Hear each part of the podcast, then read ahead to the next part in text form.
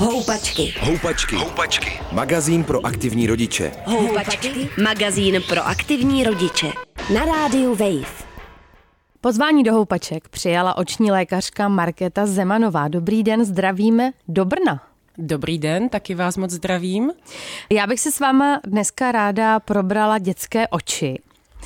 Možná pojďme začít úplně těmi nejmenšími, co se narodí. Jak vlastně se zrak vyvíjí u dětí, protože já vím, že to je něco, co vlastně se ustaluje a vyvíjí postupně. Že ano, jo? ano, to je správné, protože eh, vývoj očí začíná nitroděložně, ale eh, my lidé po narození oči nemáme plně vyvinuté, protože ten plod eh, u maminky v bříšku je celou dobu ve tmě a nemá tam úplně komfortní podmínky na to, aby se mu zrak vyvíjel.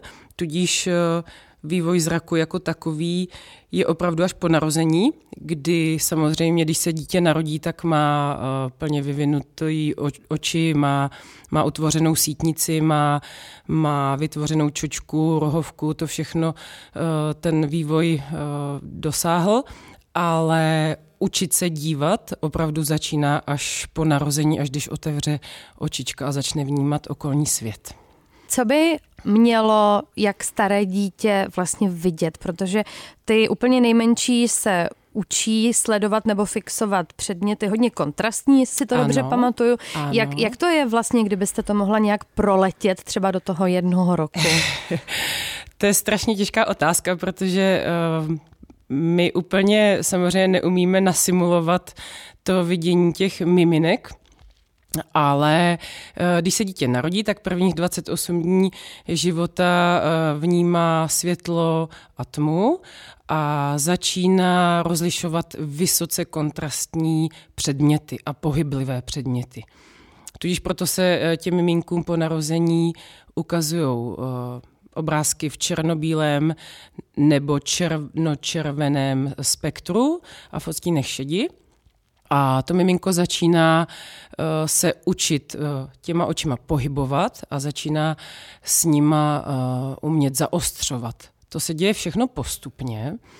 A v době kojeneckého věku se začínají utvářet binokulární reflexy, tak aby ty oči spolu uměli spolupracovat. To všechno trvá zhruba do toho prvního roku věku, kdy se zafixuje eh, vlastně zraková ostrost, utvoří se centrální krajina vidění a to dítě si až do 6 let věku ten zrak eh, postupně eh, buduje a postupně se učí koukat se víc a víc detailně je v naší moci vlastně zjistit tím, jak je to všechno postupné, že uh, naše dítě dobře vidí?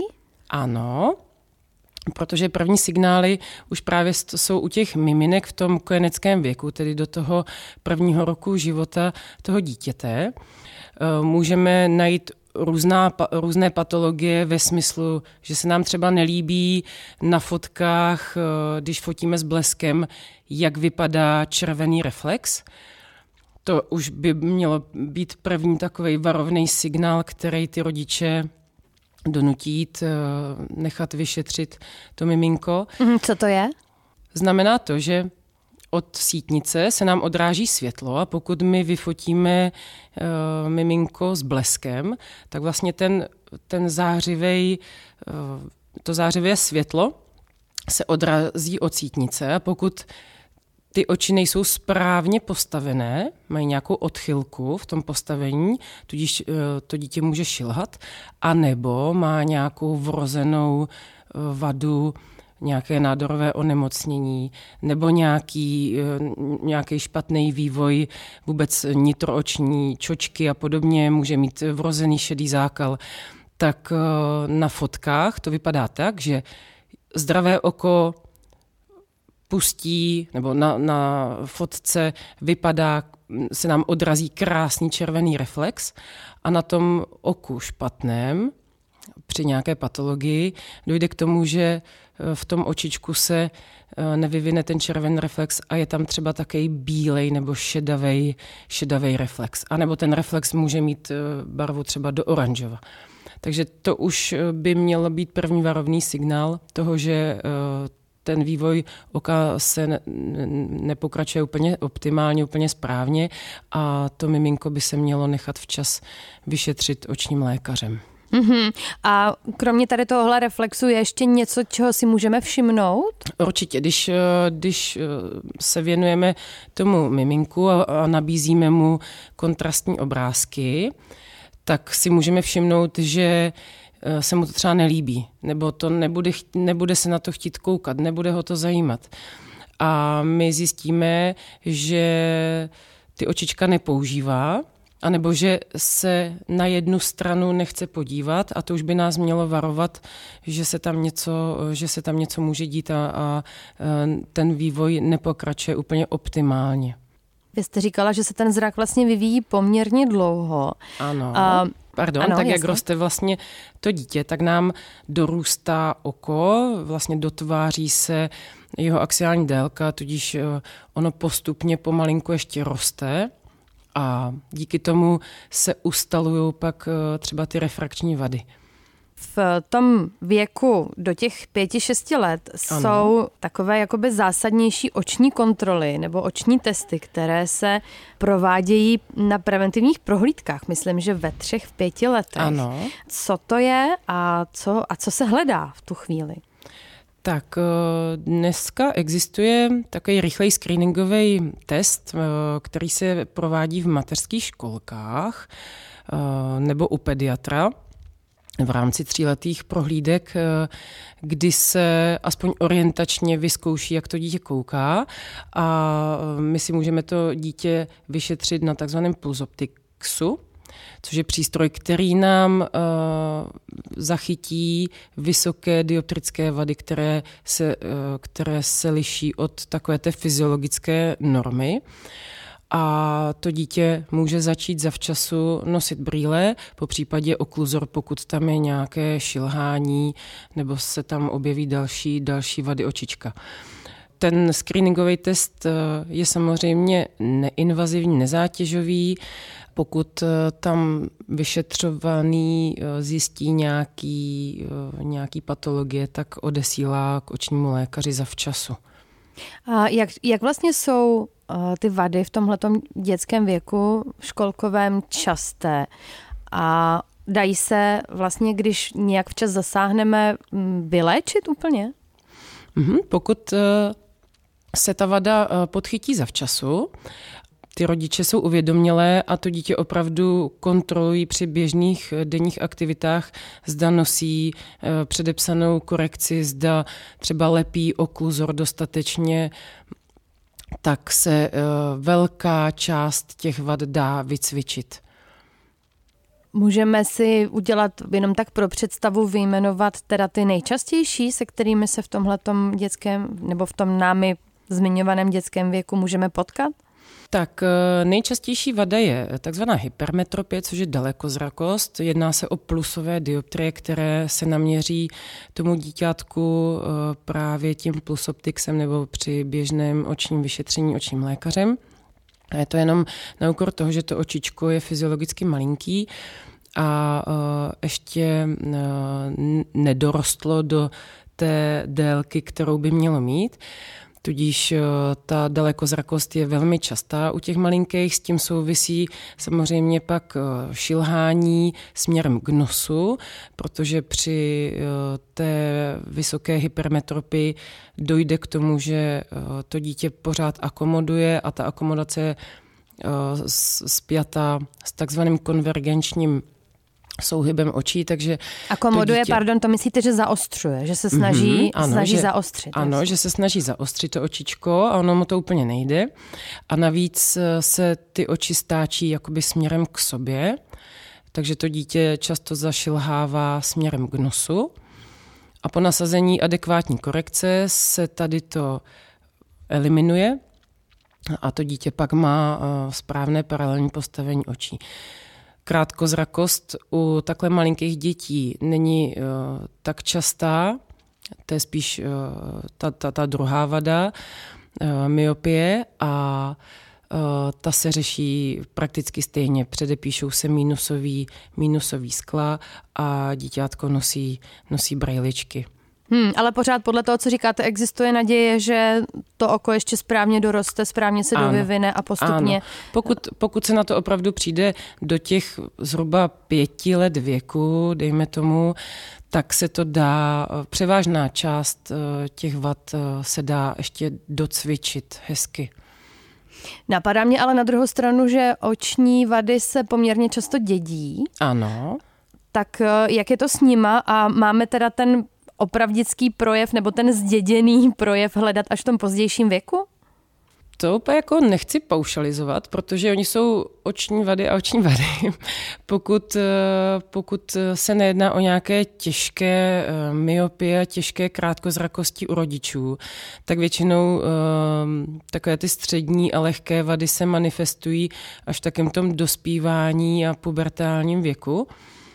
Naopak zase, když ty rodiče nosí opravdu silné dioptrie, mají vysokou, vysokou dioptrickou vadu, tak je eh, pak velmi pravděpodobné, že už v tak brzkém věku u toho dítěte se vyvine poměrně eh, veliká eh, dioptrická vada, která se musí správně a včas korigovat. A dá se nějak odhadnout ta pravděpodobnost, nebo je to stran dědičnosti něco, co... Se... To, není, ne. to není dědičnost, která, eh, která přechází eh, přesně autozomálně na, eh, na všechny potomky, takže úplně takhle paušalizovat se to nedá. Mm-hmm, děkuji. Co můžeme dělat jako rodiče pro to, aby naše děti měly zdravé oči. Kromě toho, vy jste zmiňovala, že je dobré to sledovat a když máme nějakou pochybnost, tak to ano. vlastně včas řešit. A můžeme je nějakým způsobem nějak správně motivovat, trénovat, máme jim dávat mrkvičku třeba, nebo um, něco takového. Z té, potravy, z té potravy úplně ty um, antioxidanty a vitamíny nejsme schopni doplnit, ale určitě eh, nesedět, eh, nesedět dlouhodobě eh, na, u práce na blízko, nesedět u tabletu, u počítačů, u telefonu, bohužel v dnešní době asi si to žádá dnešní moderní doba, ale často vidím už miminka v kočárkách, jak se dívají do telefonu, takže to určitě ne. A mohla byste prosím pěkně říct, co to dělá s očima? Mm-hmm, protože pokud to dítě dlouhodobě pravidelně opakovaně během dne kouká eh, na blízko, tak eh, extrémně akomoduje ten aparát nitrooční a to oko dostane impuls přes eh, určitý inervace a vlastně navodí to, to, že to oko začne více růst, aby si ulevilo, aby nemuselo tak hodně pracovat tak začne vysílat určitý impulzy a ta tkáň začne se prodlužovat, oko začne víc a víc růst. A proto třeba v Číně je taková až jako epidemie eh, krátkozrakých lidí a, a dětí. Takže prosím motivovat děti, aby chodili hodně ven, aby si eh, dokázali hrát venku, na čerstvém vzduchu, na zeleni. Strašně důležitá je zelená barva pro oči a co nejméně minimalizovat eh, tady ty mobilní a digitální přístroje v tom malinkém dětském věku. Napadá vás ještě nějaký nešvar, kromě tohohle, který by třeba bylo vhodné zmínit, i pro, třeba i pro rodiče starších dětí nebo i dospívajících klidně? No určitě. Ty, jako takhle obecně děti jsou málo venku. Děti se málo pohybují na čerstvém vzduchu, jsou zavřený eh, v místnostech, často nevětraných místnostech nebo v klimatizovaných místnostech, školáci to samé. Takže co nejvíc eh, ty děti nutit eh, na práci, na dálku, chodit ven, chodit na procházky, klidně i do toho kina, protože to je opravdu vzdálenost větší než, než 6 metrů a to, ten, to oko potřebuje koukat se na dálku, to je pro něho přirozený pro to oko jako filogeneticky není přirozený, aby jsme koukali eh, na vzdálenost 30-50 cm. Aha, a ještě jste zmiňovala tu zelenou barvu. A ta umí mm-hmm. co? ta, ta umí nám v sítnici eh, vyvolat taky chemický potenciály, které se šíří do mozku a ovlivňují i náladu a ovlivňují i um, takovou tu zrakovou, zrakovou ostrost, taky to zrakový pohodlí, ten komfort při tom koukání. Aha, a vy jste teda vlastně říkala, že je potřeba, abychom chodili ven, nebo i děti, protože máme vlastně potřebu, nebo oči Potřebu oči se cítí vlastně líp, když koukají oči. do dálky. Ano, trénovat oči, eh, koukat se, jak letí letadlo, koukat se na to, jak někde v dálce běhá srnka, sledovat pohybující se vlak a takovýhle impulzy jsou přirozený a jsou pro ty oči strašně zdravé. Co děti a barvy?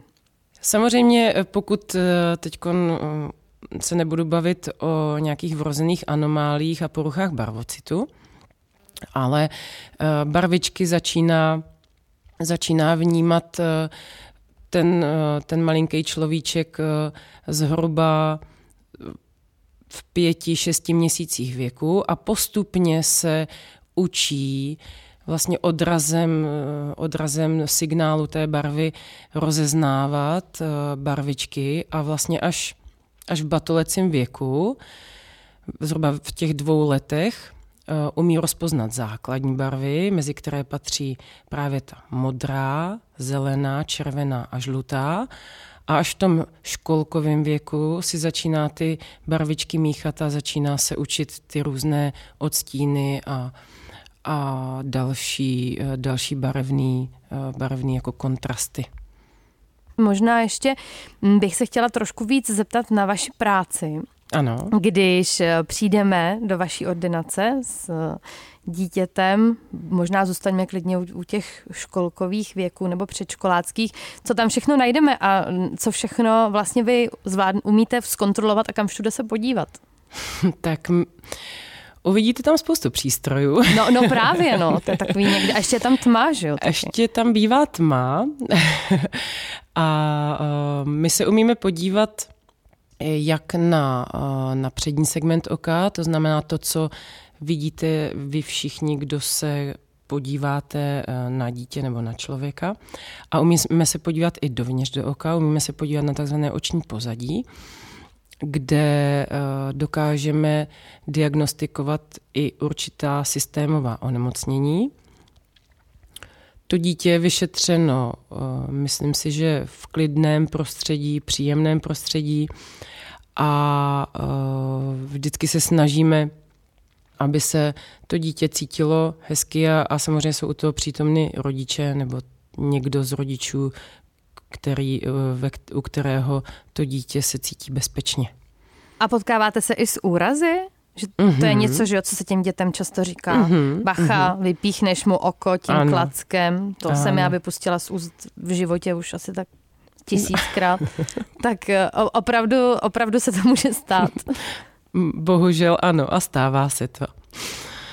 No, to je hrůza. No. A víc k tomu nemáte, k těm úrazům Já radši. úplně asi ty úrazy, to je jako další velká kapitola, která uh, si zaslouží asi o tom pak popovídat uh, třeba jindy. No dobře, jako ale... často tam právě selhává prevence, že? často selhávají ti, kteří to dítě mají pohlídat, protože hmm. ten malý človíček ještě nemá úplně rozum, co dělat a co nedělat a co se mu může stát, ale to je jako hodně velké téma. Mm, mm, rozumím.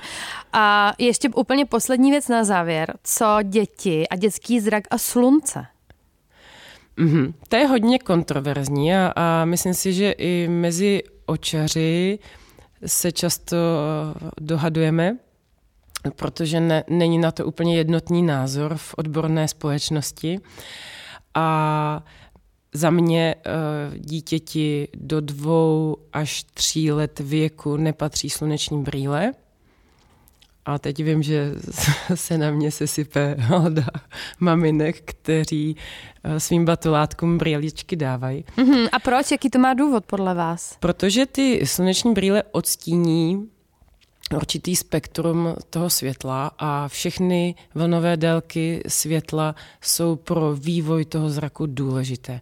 Navíc ty sluneční brýle, pokud jsou hodně tmavé, či často maminky kupují kategorie 3 nebo 4, kdy už jde opravdu o velmi zatmavená skla, tak artificiálně tyto brýle navodí rozšíření zorničky a pak se to dítě podívá mimo ty brýle, mimo ty obroučky a může si víc poškodit zrak, než když ty brýle nemá. Přirozeně to naše oko se proti nadměrnému světlu brání, tím, že se zúží zornička. Takže pro ten přirozený vývoj zraku opravdu v tom batolecím věku za mě ty sluneční brýle tam nepatří. Já pevně doufám, že se s vámi budu mít eh, zase příležitost eh, setkat, třeba takhle na dálku Praha-Brno na lince a probereme tu prevenci. Mm-hmm. A pro dnešek vám ale každopádně moc děkuju. Pozvání do houpaček přijala oční lékařka Markéta Zemanová. Já vás zvu k poslechu dalších houpaček na webu wave.cz lomeno houpačky. Aktuálně taky běží série houpaček Jiné stavy, která se věnuje porodu a čase před ním i po něm a určitě vás zvu i na náš Instagram. Moc děkuju a děkuju, že jste byla mým hostem. Já moc děkuji a přeji krásný zbytek dne. Houpačky. Houpačky. Magazín pro aktivní rodiče, který sebou můžeš vozit v kočárku. Přihlas se k odběru podcastu na wave.cz lomeno podcasty a poslouchej Houpačky kdykoliv a kdekoliv.